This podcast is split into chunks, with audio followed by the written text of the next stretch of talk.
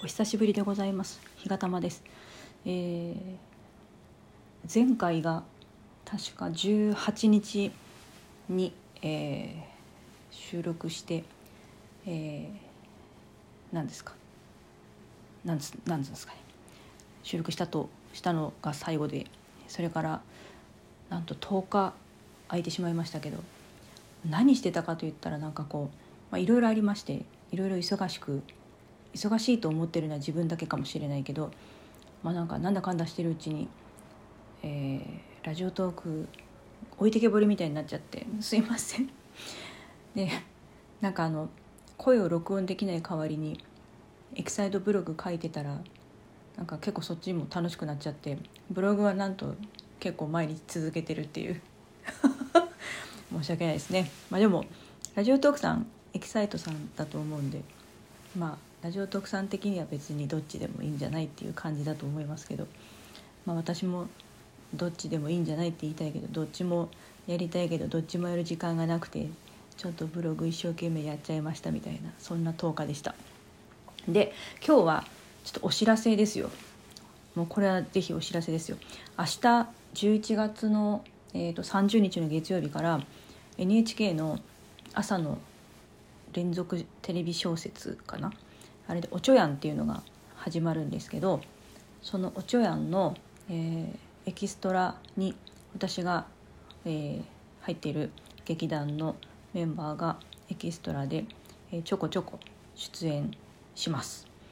なので、えー、私はそれを毎日録画して、えー、探しまくってで誰か見つけたら写メ撮って、えー、記念に残すっていうことをねします。で2年前2年前なのかえ去年かな？あの満腹っていう皆さん見見ておられましたかね？あの安藤サクラさんと今をときめくキリンの長谷川さんが出てた「満腹」あれもうちのメンバーがエキストラで出てましたので毎日録画して、探し出して写メ撮るっていう そういうことをしてました。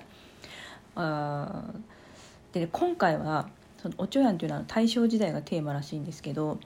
まあ、舞台ねあの時代背景大正らしいんですけどあの今大人気の「鬼滅」も大正時代でしょ？だから来年はね絶対大正がねあのブームですよ。でうちの劇団も今やってるショーが、えー、明治大正昭和がテーマであの、まあ、昔の書生さんとかハイカラさんみたいな衣装を着てみんなステージ立ってますんで来年はうちの劇団も来るかなと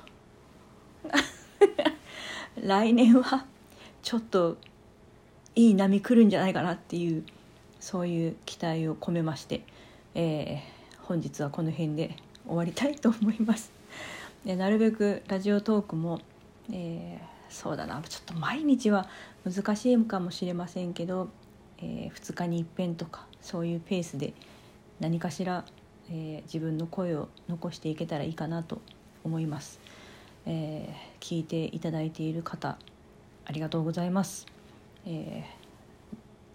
ー、寒くなってきて風もねひきやすくなってきましたし今こうやってなんかコロナコロナってまたあの感染が拡大しているようですので、えー、うがい手洗いアルコール消毒、えー、それから換気マスクね、絶対忘れないようにしてあと免疫力が落ちると、ね、何かとよろしくありませんので、ね、しっかり食べてよく寝て、えー、あとなんだっけよく食べて、えー、よく寝てよく笑う、ね、よく笑う、えー、ナチュラルキラー細胞をたくさん増やして、え、元気に